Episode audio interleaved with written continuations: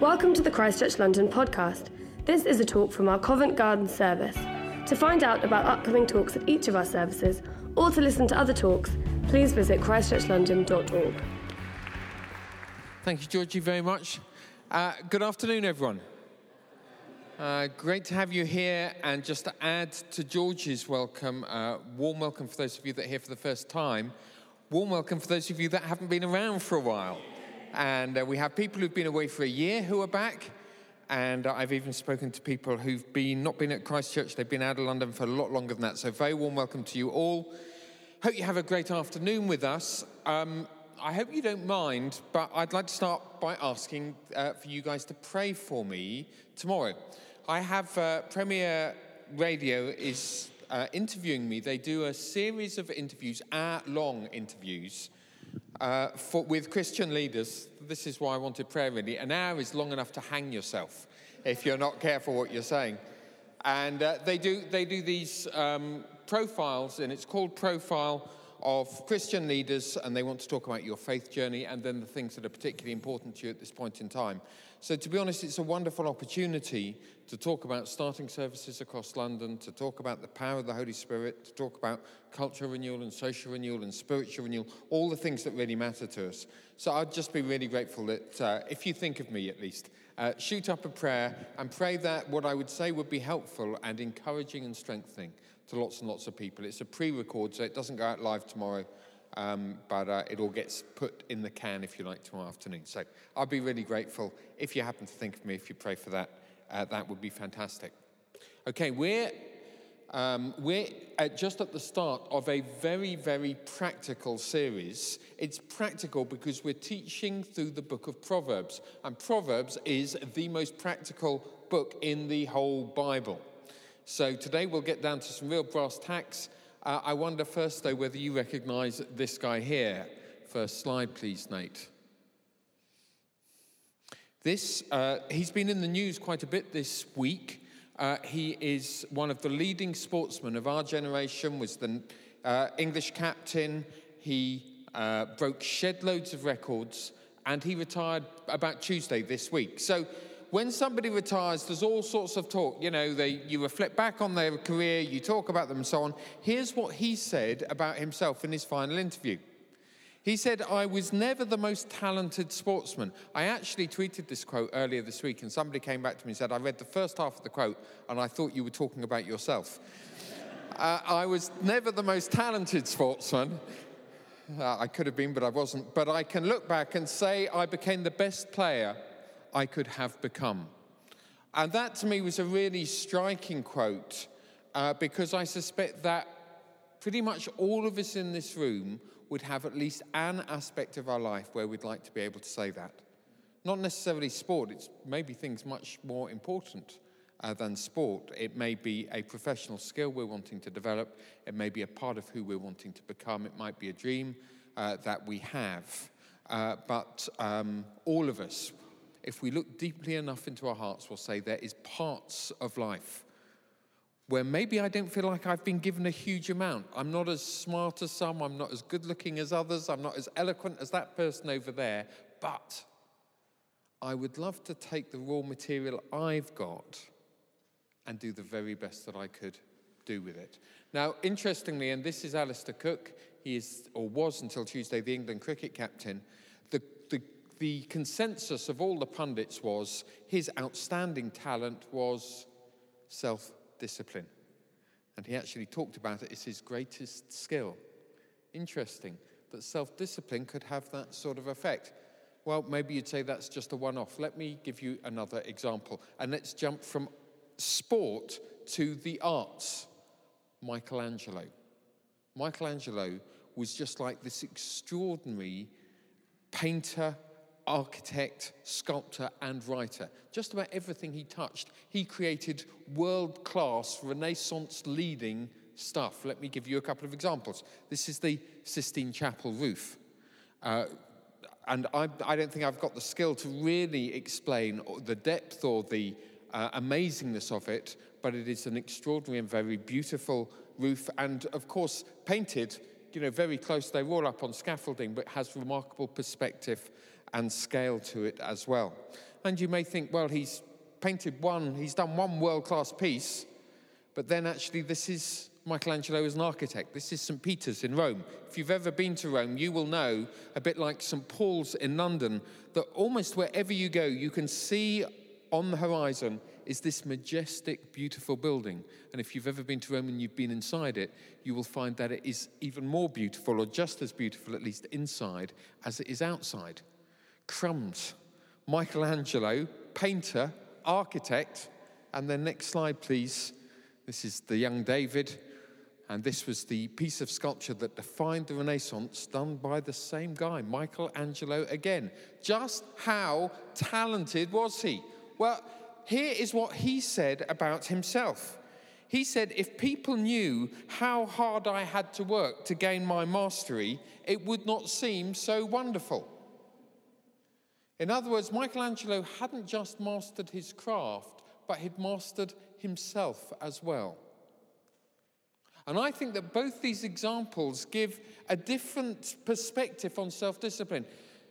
I mean, if I just stood up and said, guys, really exciting news, we're talking about self discipline this afternoon, then I suspect most of you would say, well, can I come back next week then? And, you know, can we just finish now? Because the, uh, the ideas that go with self discipline tend to be its rules, its regulations, it could be pedantic, it's at least the stuff that I don't really like. And I think what these illustrations suggest is that self discipline actually can be an incredibly powerful tool to help us do and become the sort of people that we want to be. It gives a different perspective. Let's have a look at a couple of the proverbs that talk about self discipline. Uh, thank you, Nate. Better a patient person than a warrior, one with self control than one who takes a city. Better someone with self control than one that takes a city. The, Solomon is saying here it is better to conquer your own personal self than it is the enemies that are out there. To do something great in public life is one thing.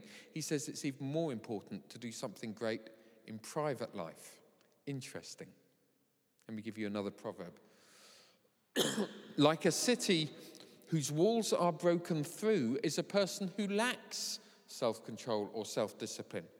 And the picture here is of an ancient city without walls. Now, if you're in an ancient city, you want walls because if, you, if you've not got walls, you could wake up in the middle of the night and either a dangerous animal or an enemy could be at the bottom of your bed. And of course, you're suddenly, you know, they have invaded, they've taken what was precious.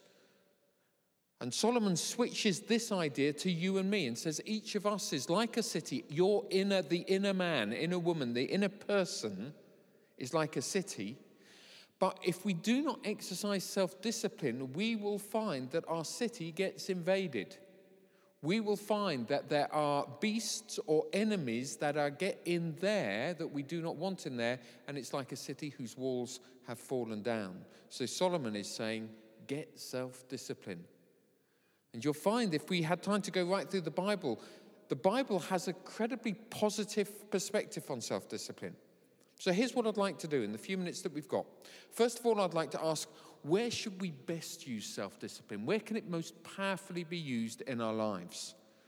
Then I'm going to ask why is it so hard to exercise self discipline? I'm looking across the room here. I know a good number of you, you're pretty accomplished crowd.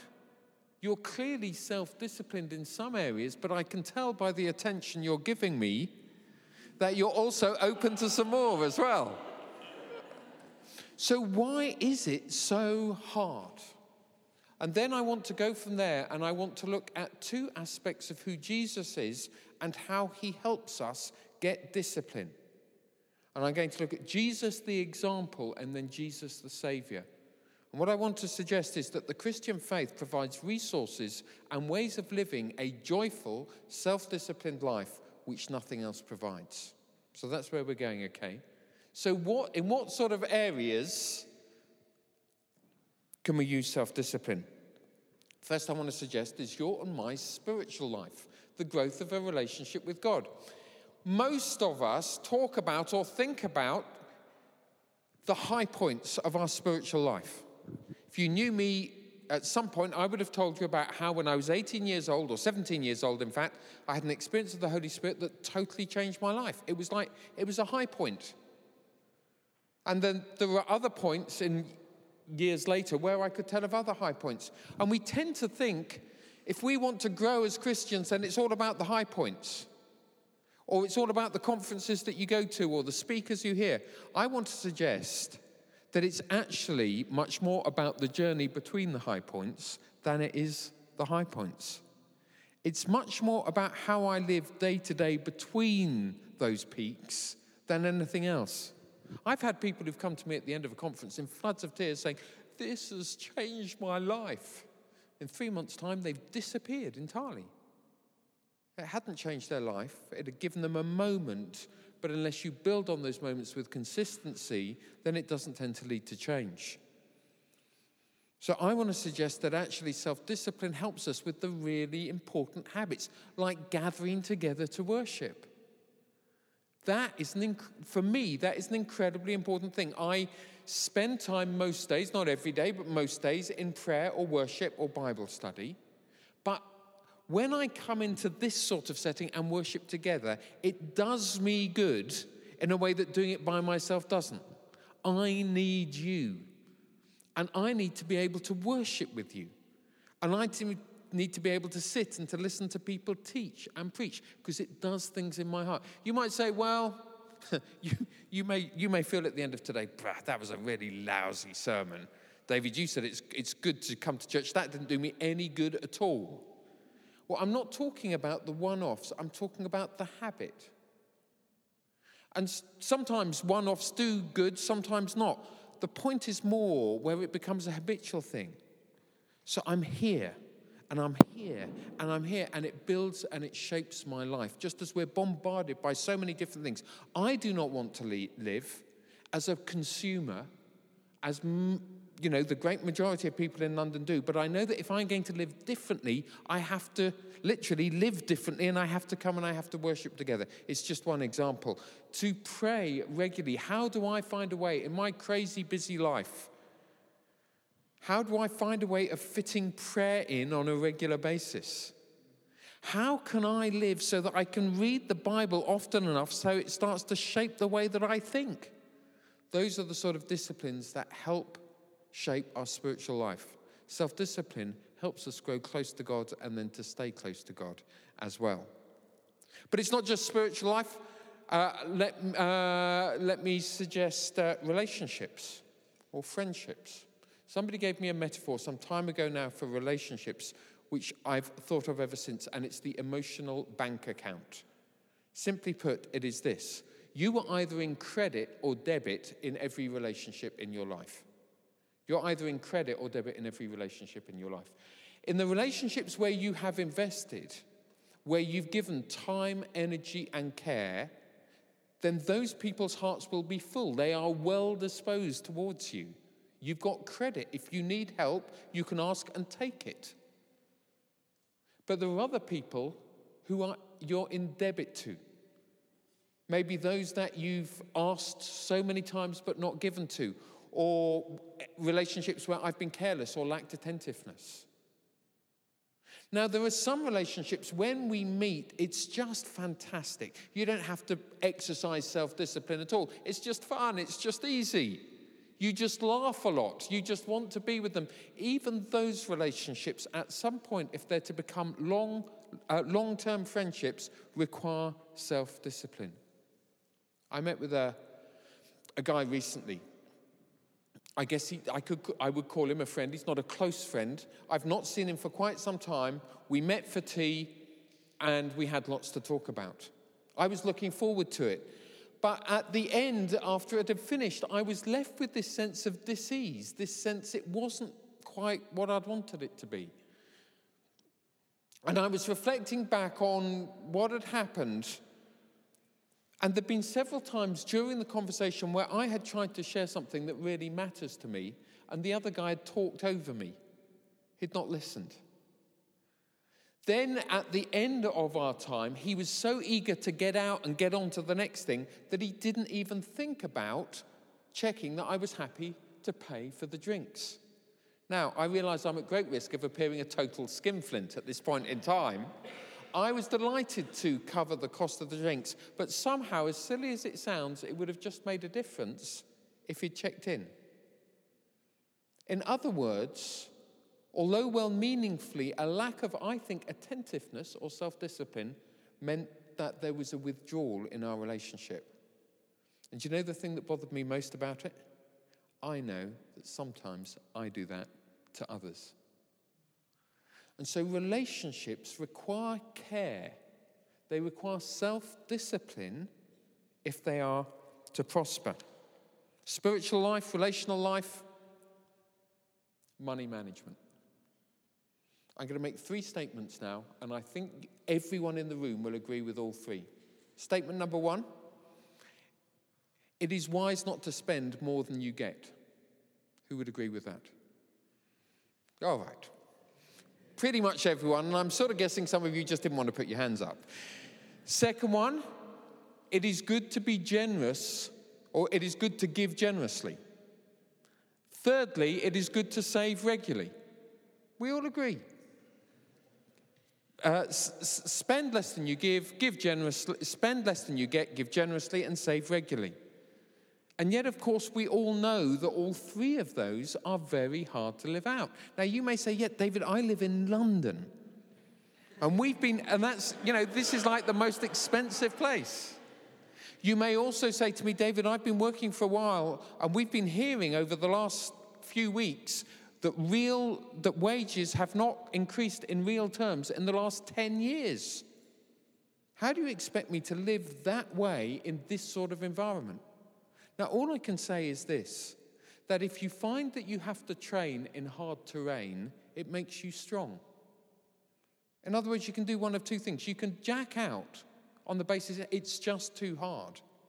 Or you can say, okay, it's tough, but actually that can bring the very best out of me.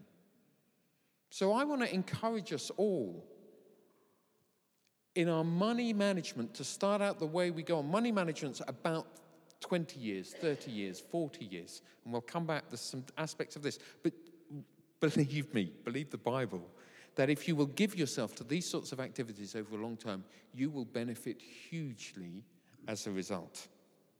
Spiritual lives, relational lives, our finances, our dreams. Some of us have got dreams. We want to change the world. I suspect we all want to change ourselves or at least be changed.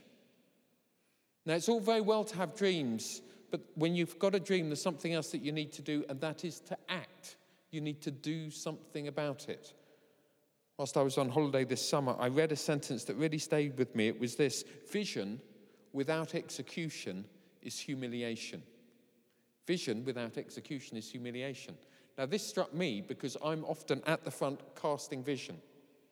And I thought, got to make sure I follow through every day. Otherwise, it just sounds empty in the end. I learnt my first lessons in this have a dream, take action, actually, when I was 13. When I was 13, I had the dream of rock star glory. And consequently, thanks, Dan. and consequently, you can see it, can't you? no, no, one, no one asked for your contribution at this point in time. Wasn't expecting you to be here this afternoon.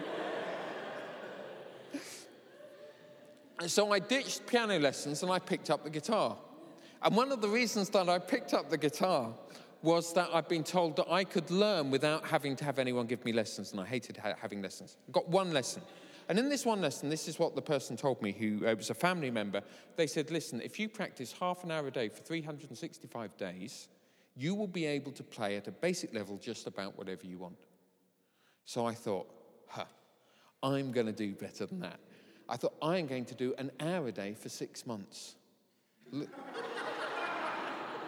Look. Looking back, my first thought now is how nice to have an hour free and every day in order to do that. And after six months, I had done exactly that, and I could play at a basic level pretty much anything I wanted. Now, the stadiums and the glory still await me. but I did learn a really important lesson, which is Give yourself to something over a significant period of time, and you will end up being able to do things that you weren't able to do or that you didn't think you could do otherwise. So, four things. Let me just add one more very quickly. So, we've said spiritual life, relational life, financial life, and our dreams. Number five, our thoughts. Our thoughts. The Bible has a huge amount to say about having discipline over how we think. One of the most powerful lessons that a relationship with God has taught me has been that I do not have to be a victim to what I find myself thinking or find myself feeling. And frankly, early in the morning, on a day that I'm not looking forward to, I'm profoundly grateful for that. Bible makes it very clear that one of the things that happens in giving our life to Christ is we are free to think the things that we want to think. And that, and we've not got time to develop all of that, but that is an incredibly powerful, wonderful thing that God does in our hearts. So there's some things, there's some areas where we could develop self discipline. So, why is it so hard?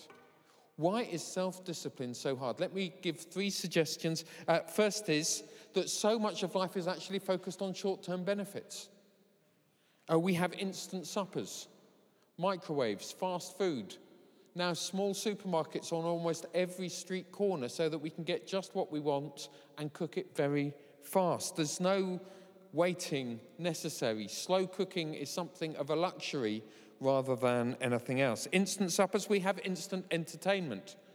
At one point in time, if you wanted to watch a television program, you had to actually be in the house at the time that it was on. I know that sounds a really funny idea to most of you. Then came the video where you could actually record it. This was revolutionary. You didn't have to be in. Now, of course, you can download almost whatever you want, whenever you want, wherever you want. And we all get a little hot under the collar if we find we can't do that. It's instant entertainment. There is instant shopping. There's a certain company that promises you, if you live in London, they will deliver a huge number of different books within two hours if you will order them online. And it looks like it won't be too long before we have drones flying overhead to deliver them even faster. There is instant fame with multiple TV reality shows and even instant wealth with the lottery or with various game shows.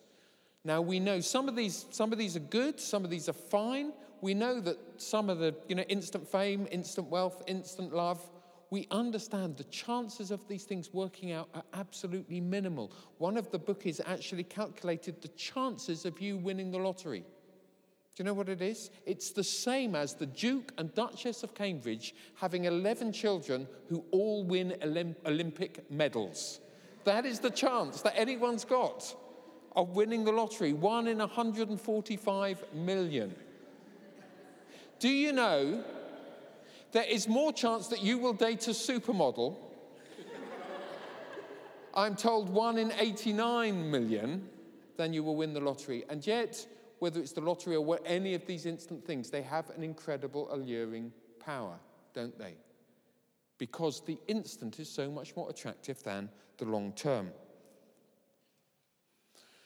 So, so much of life is short term focused, but also hope is in short supply hope is in short supply. We've not got time. If, if we had, I could do a survey of the news in the last month or the last year and show how much, how little hope there is out there. And you, you may say to me, David, if you knew my life, we don't need to go to current affairs and leaders of certain nations to worry about hope. Right here, I am struggling to have any genuine sense of optimism about life. You know, the father of our faith, Abraham, was described like this. I love this verse in Romans chapter 4. Paul said, Against all hope, Abraham, in hope, believed. It's an extraordinary thing. If, you, if for you hope is in short supply, it's going to be very, very difficult for you to exercise discipline because unless you think there could be a great future, you don't build towards it incrementally. You just say, if I've not got any hope, then I'll just do what I, I'll do the instant now. And that is where I want to exhort you and encourage you. If you're, if you're a believer in God and a follower of Jesus Christ, then you allow Him to put hope in your life We should be the most hopeful people in, in the city, in your office, in your university accommodation block. Not out of some sort of trivial, oh, it's going to be okay. It's not Que Sera Sera.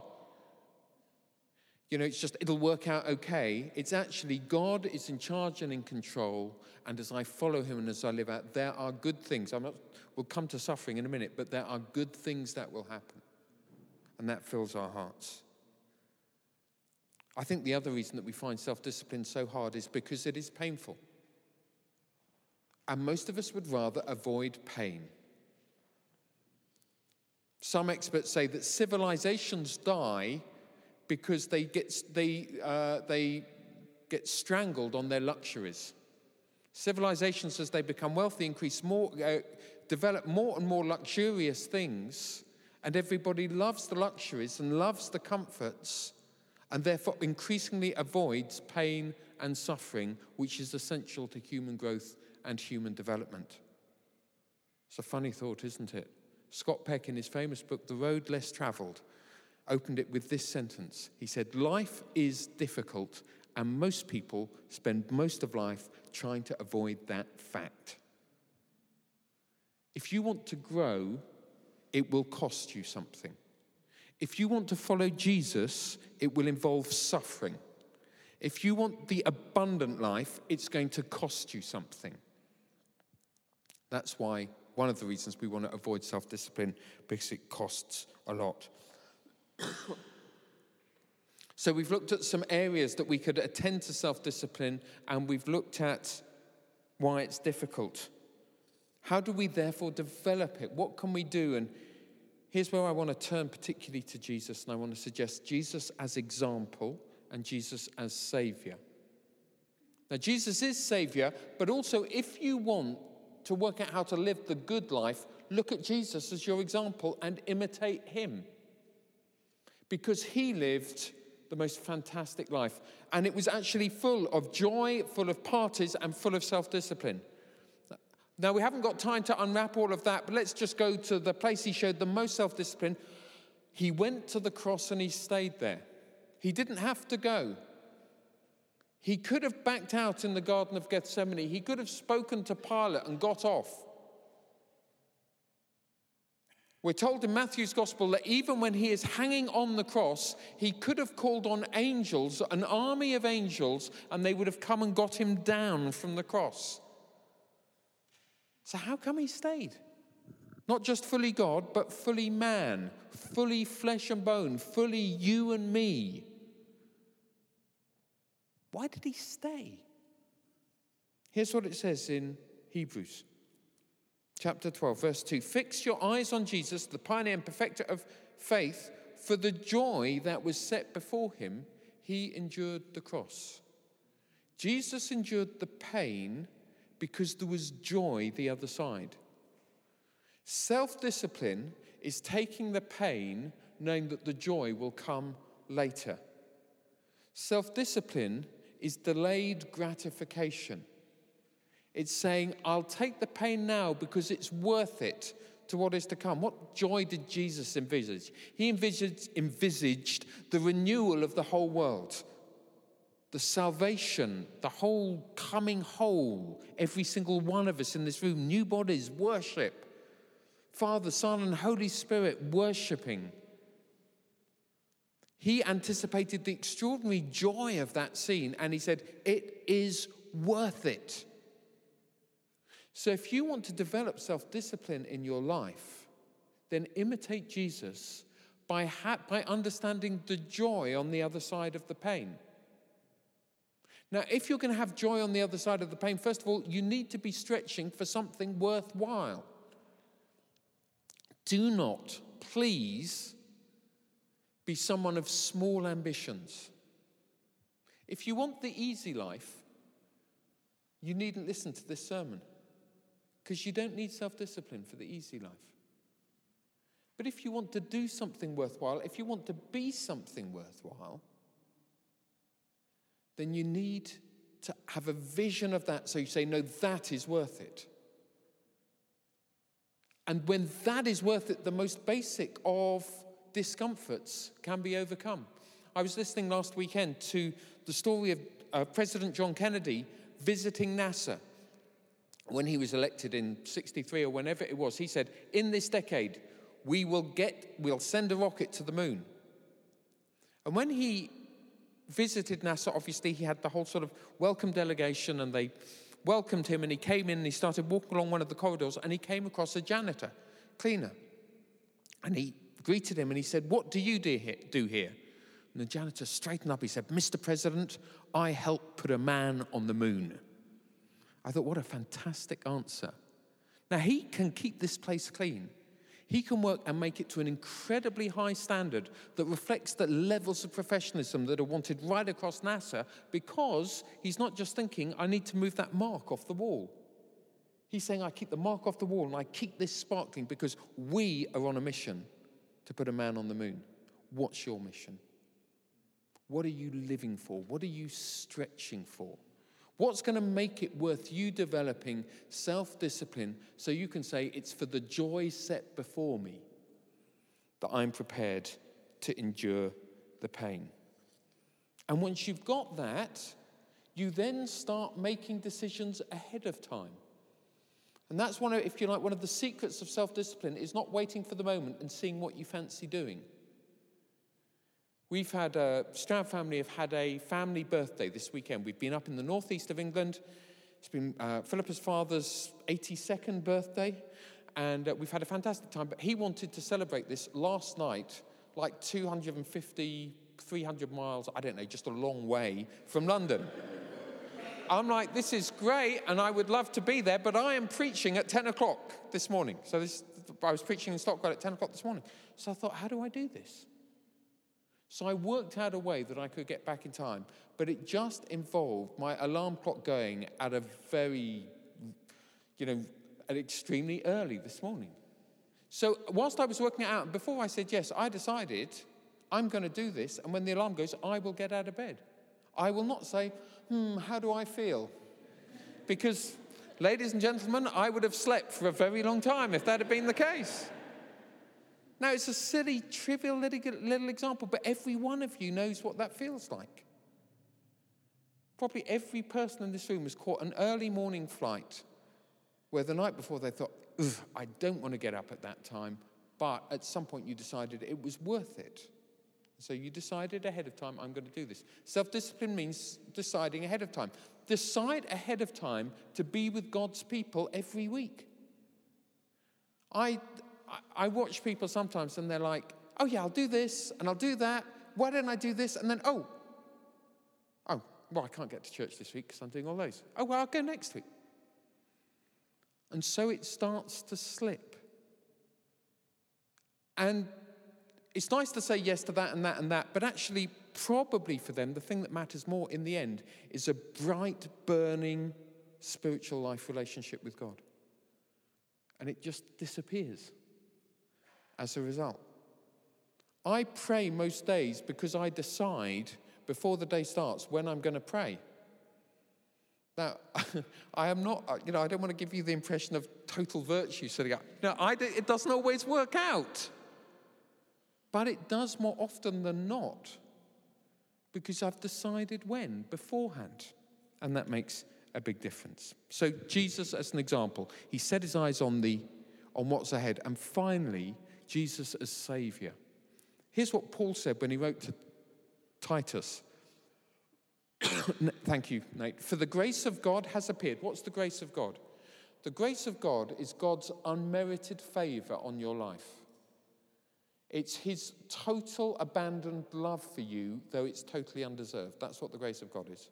Okay? So God's undeserved favor and love appeared, and it teaches us to say no to ungodliness and worldly passions and to live, there's that word, self controlled, upright, and godly lives in this present age. Now, sometimes people say if you talk too much about the love of God, people will go and do whatever they want. Because they're like, oh, God loves me, so I can just go and do all sorts of things he disapproves of because he loves me. That's not actually how it works, and that's not what Paul has in mind here. Paul actually says, if you understand the love of God, then you will go, I want to follow you and love you. So it brings the best out of us as a result. So here's what the grace of God says. First of all, the grace of God says, You are loved without reservation.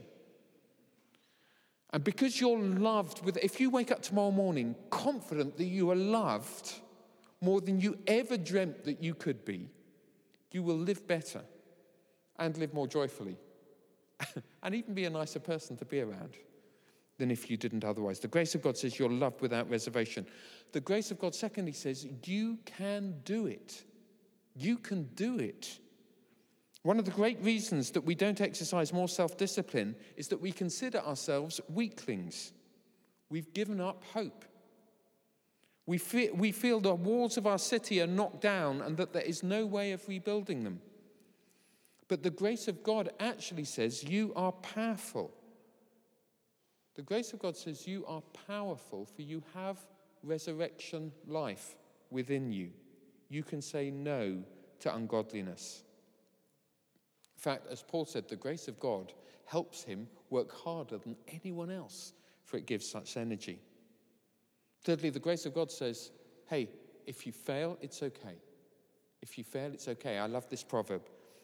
Though a righteous man fails seven times, he will get up. That some of us here would think the way to be a righteous man is never to fail. But actually, the Bible doesn't say that. The Bible says if you fail and get up and trust Him for righteousness, then you are righteous. So it's not about how often you fail, it's your response to failure. And this is a verse which says the same thing in opposite ways in the two halves of the sentence. So, first of all, it says, uh, though a righteous man falls seven times, he will get up. And then it says, the wicked man will stumble into ruin. And the picture is here's the righteous man, he falls. But he says, there's grace. So he gets up. And then there's the wicked man, and he stumbles, and he just thinks, ah, I hate myself. I hate this. It's never going to work. And so he then stumbles more. And we're told he stumbles into ruin. So the grace of God says, even when you fail, righteousness is available. And finally, the grace of God says there is healing available and that God is the God who rebuilds walls. If your city has broken walls, then you're in the right place because God is the rebuilder of broken walls. And He does it. We haven't got time to develop this, but three steps for that is that we acknowledge our responsibility we ask for forgiveness and we receive new strength. And for some of us, the STEPS course, which is just starting, three STEPS courses in different part of, of London this, this autumn, it is, it's, it's the, the, the deal. We have had over 200 people at Christchurch who've gone through this, and many of them are saying, My life has been changed as a result. Not my whole life, but one aspect. When you do steps, you say, Here's the one thing I want to work on. So I would like to encourage you to think about that. I want to finish with a quote from an online blogger, Nicolas Cole, who's been read over 50 million times. And he starts with the phrase, as a millennial. So some of you will really identify with that. Others of you, you'll be like, no, I'm just a bit young. Might be one or two of us who are able to say we're slightly out of that age bracket. So this is a good opportunity for intergenerational learning. But here's the quote As a millennial, I am surrounded by so many peers who, say, who all say the same thing. I want to do what I love. I want to quit my job. I want to travel. I want to work from my laptop anywhere. I want to be my own boss. I want to change the world. I want to do something great. I want to, I want to, I want to. If you truly want to, then here's what you need to do. When you finish this sentence, instead of pulling your phone out and reading one more quote on social media encouraging you to follow your dreams, turn your phone off and get to work. Discipline, he goes on to say, and being able to say no to the distractions of life is the differentiating factor between those that dream and those that make their dreams come true. I want to invite you this afternoon into the grace of God. I want to invite you to know that you are forgiven, that you are loved, that you are more powerful than you think, and that it doesn't matter if you fail. But as we fix our eyes on the one that's gone before and we fix our eyes on the joy that is set before us, so we learn to develop self discipline in our lives as a result. Should we stand and we'll pray in Elizabeth, and uh, maybe you can come back to lead us?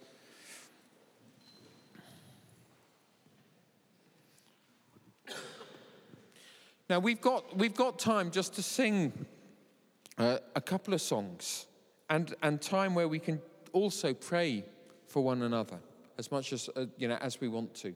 So I will want to encourage us just to now bask in the grace of God. Bask, what an invitation. Bask in the unmerited favor of God. It's not too bad, is it? 20 to 6 on a Sunday evening. Let's, I just want to pray. I want to ask for that sense of God's presence. And I want to invite you to do that and allow Him to work deep in your heart in whatever way you will most benefit from. Heavenly Father, we thank you for your goodness, your kindness, and your love. We thank you for the grace of God that teaches us to say no to all ungodliness. And Heavenly Father, I want to invite your grace and your mercy to fill this room right now, like your tender goodness to rest upon us. And I want to pray, Father, we offer ourselves to you, broken, needy, not as great as we'd like to be, but righteous because of your love. And we ask, Come, Holy Spirit of God, come dwell on us, come rest on us that we may become all that we are meant to be.